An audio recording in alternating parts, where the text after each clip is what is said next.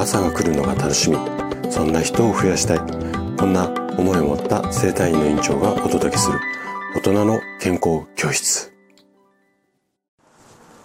おはようございます。高田です。皆さんどんな朝をお迎えですか？今朝もね元気で心地よいそんな朝だったら嬉しいです。さて今日はしらすに含まれる意外な栄養素とは？こんなテーマでお話をしていきます。しらすっていうのはカルシウムが豊富。こんなイメージをお持ちの方がほとんどだと思うんですね。で確かにしらすにはカルシウムがすごく多く含まれていて骨だったり歯を丈夫にしてくれます。でもね実はしらすは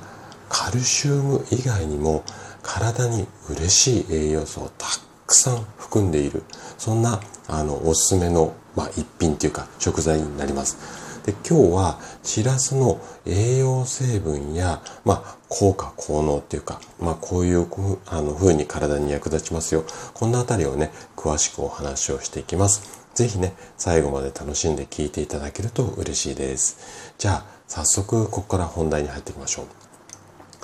まずあの冒頭お伝えしたカルシウム。これしらすにはたくさん含まれているんですがそもそもカルシウムっていうのは骨だったり歯を、まあ、構成する主要成分。ちょっと難しい言葉なんですがね。まあほぼカルシウムでできていてあとカルシウムそのものは神経をね安定させる働きがあります。まあイライラした時にはカルシウムなんて言われるのがこの辺りなんですけどね。でこういったあのしらすにカルシウムが多い理由もあのそうなんですけれどももっとねしらすをおすすめしたい理由それがね骨ごと食べられるもしくは頭からお尻まで全部こう食べられるじゃないですか。ここなんですよね。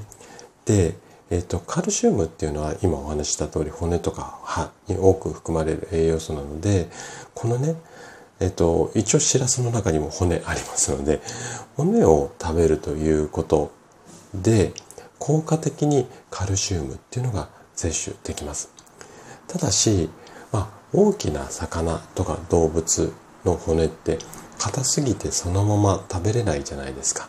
なので、しらすのように、まあ、骨ごとというか、丸ごと食べられるいわゆる小魚ですよね。煮干しなんかもここに当てはまるんですけれどもこういったものっていうのはカルシウムを効率よく摂取できる。まあすごくおすすめの一品一品というか食材なんですね。で生のしらすにこう 100g 生のしらす 100g に含まれるカルシウムっていうのはだいたい 210mg って言われてます。で釜揚げしらすっていうのはだいたい 190mg となっていて一般的な食品の中ではカルシウムかなり多めです。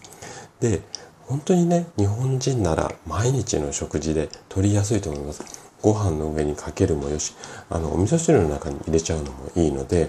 あの手軽にカルシウム補給したい時には、まあ、まずおすすめの食材なんですよね。でカルシウムだけではなくてしらすにはねタンパク質これもね多く含まれています。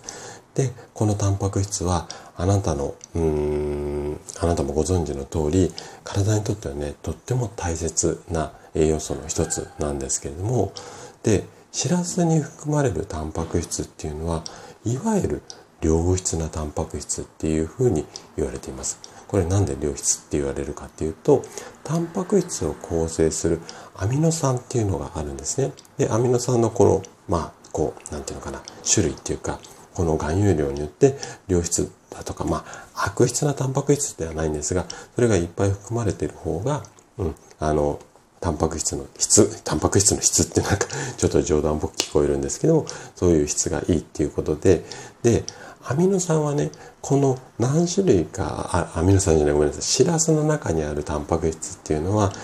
いくつか何種類かあるアミノ酸がバランスよくシラスの中には含まれているんですよ。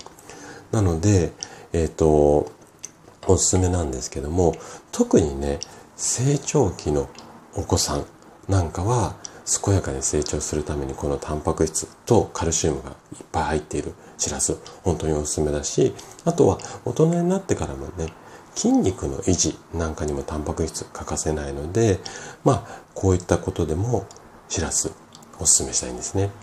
で、今のカルシウムとタンパク質以外にも、まだまだね、あの、嬉しい効果があります。で、どんな栄養素含まれているかというと、これビタミン D ってやつです。これはカルシウムの働きを助ける。なので、シラスはもう自分で自分でこうカルシウムの吸収を良くするような栄養素まで含んじゃってるんですよね。あとは EPA とか DHA、いわゆる体に良い油で、最近の研究ではね、老化防止とか認知症の予防にも使う、あの、効くんじゃないのか、なんていうような研究データもあるような、まあ、EPA とか DHA も多く含まれています。あとは、シラスってカロリー高くないので、ダイエットなんかを頑張っている方にもおすすめです。ただ、塩分が気になるよっていう方も中にはいらっしゃると思いますので、例えば熱湯をかけたり、茹でると半分近くこの塩分って減らせますので、ぜひね、しらす上手に活用してみただあ、活用していただけたら嬉しいです。はい。ということで、今日も最後まで聞いていただきありがとうございました。番組の感想などね、お気軽にコメントいただけると嬉しいです。